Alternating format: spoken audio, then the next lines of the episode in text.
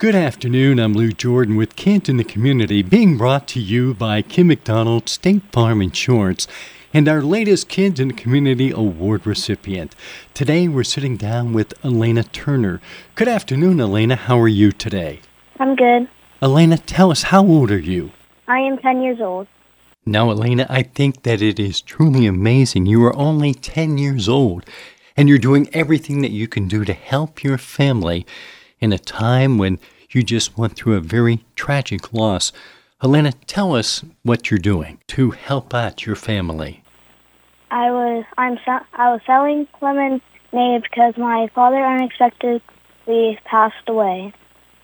Elena, we are so sorry to hear that your father passed away. We think it is truly amazing that you are so strong and so brave. You set up a lemonade stand at the Boomville Fireworks in Brookville so you can help your mom. And you raised a lot of money in just a couple of days. $1,985 to pay for my dad's funeral. That is just amazing that you're helping out your family, and it had to be such a hard thing for you to do. Yes. Your mom has to be so proud of you. She is. Elena, is there anything else that you would like to say?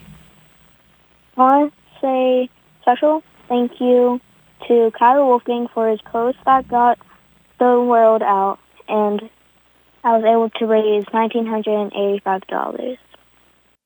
Elena, thank you so much for being on the show this afternoon.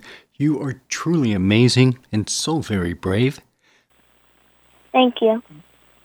Kids in the Community has been brought to you by Kim McDonald State Farm Insurance. If you know of another group or individual who deserves recognition, nominate them at sunny106.fm.